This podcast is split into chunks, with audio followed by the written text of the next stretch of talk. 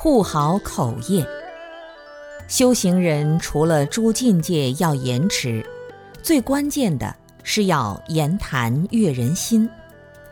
境界如果仔细的说，在家居士应该持好五戒和十善，外界就是杀盗淫，中界就是口，身业是外在的表现，而口业是中层的表现，把内心想说的话传播到外面去。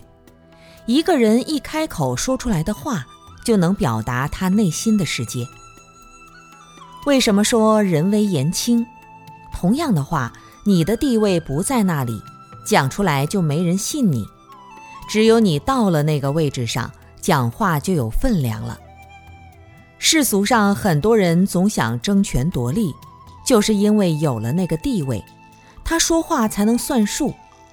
但如果自己的内德不够，境界不够，水平不够，即便到了那个位置，反而会让更多的人反感。一个无能的人，没有社会地位，胡说八道也没人理他，他产生的负面影响也不会很大。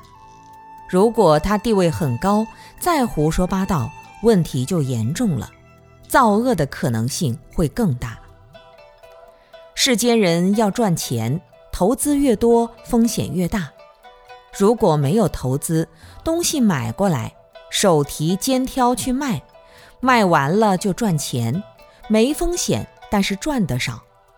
人也是一样，如果想获得巨大的功德，想去利益更多的众生，这个风险就很大。如果讲错话了，那个祸害也不是一点点的。所以，我们把身心关系。人与人之间的关系，人与自然的关系都处理好了，然后再有戒定慧的指导，把身体的戒先持好，才能够表达出有正能量的语言。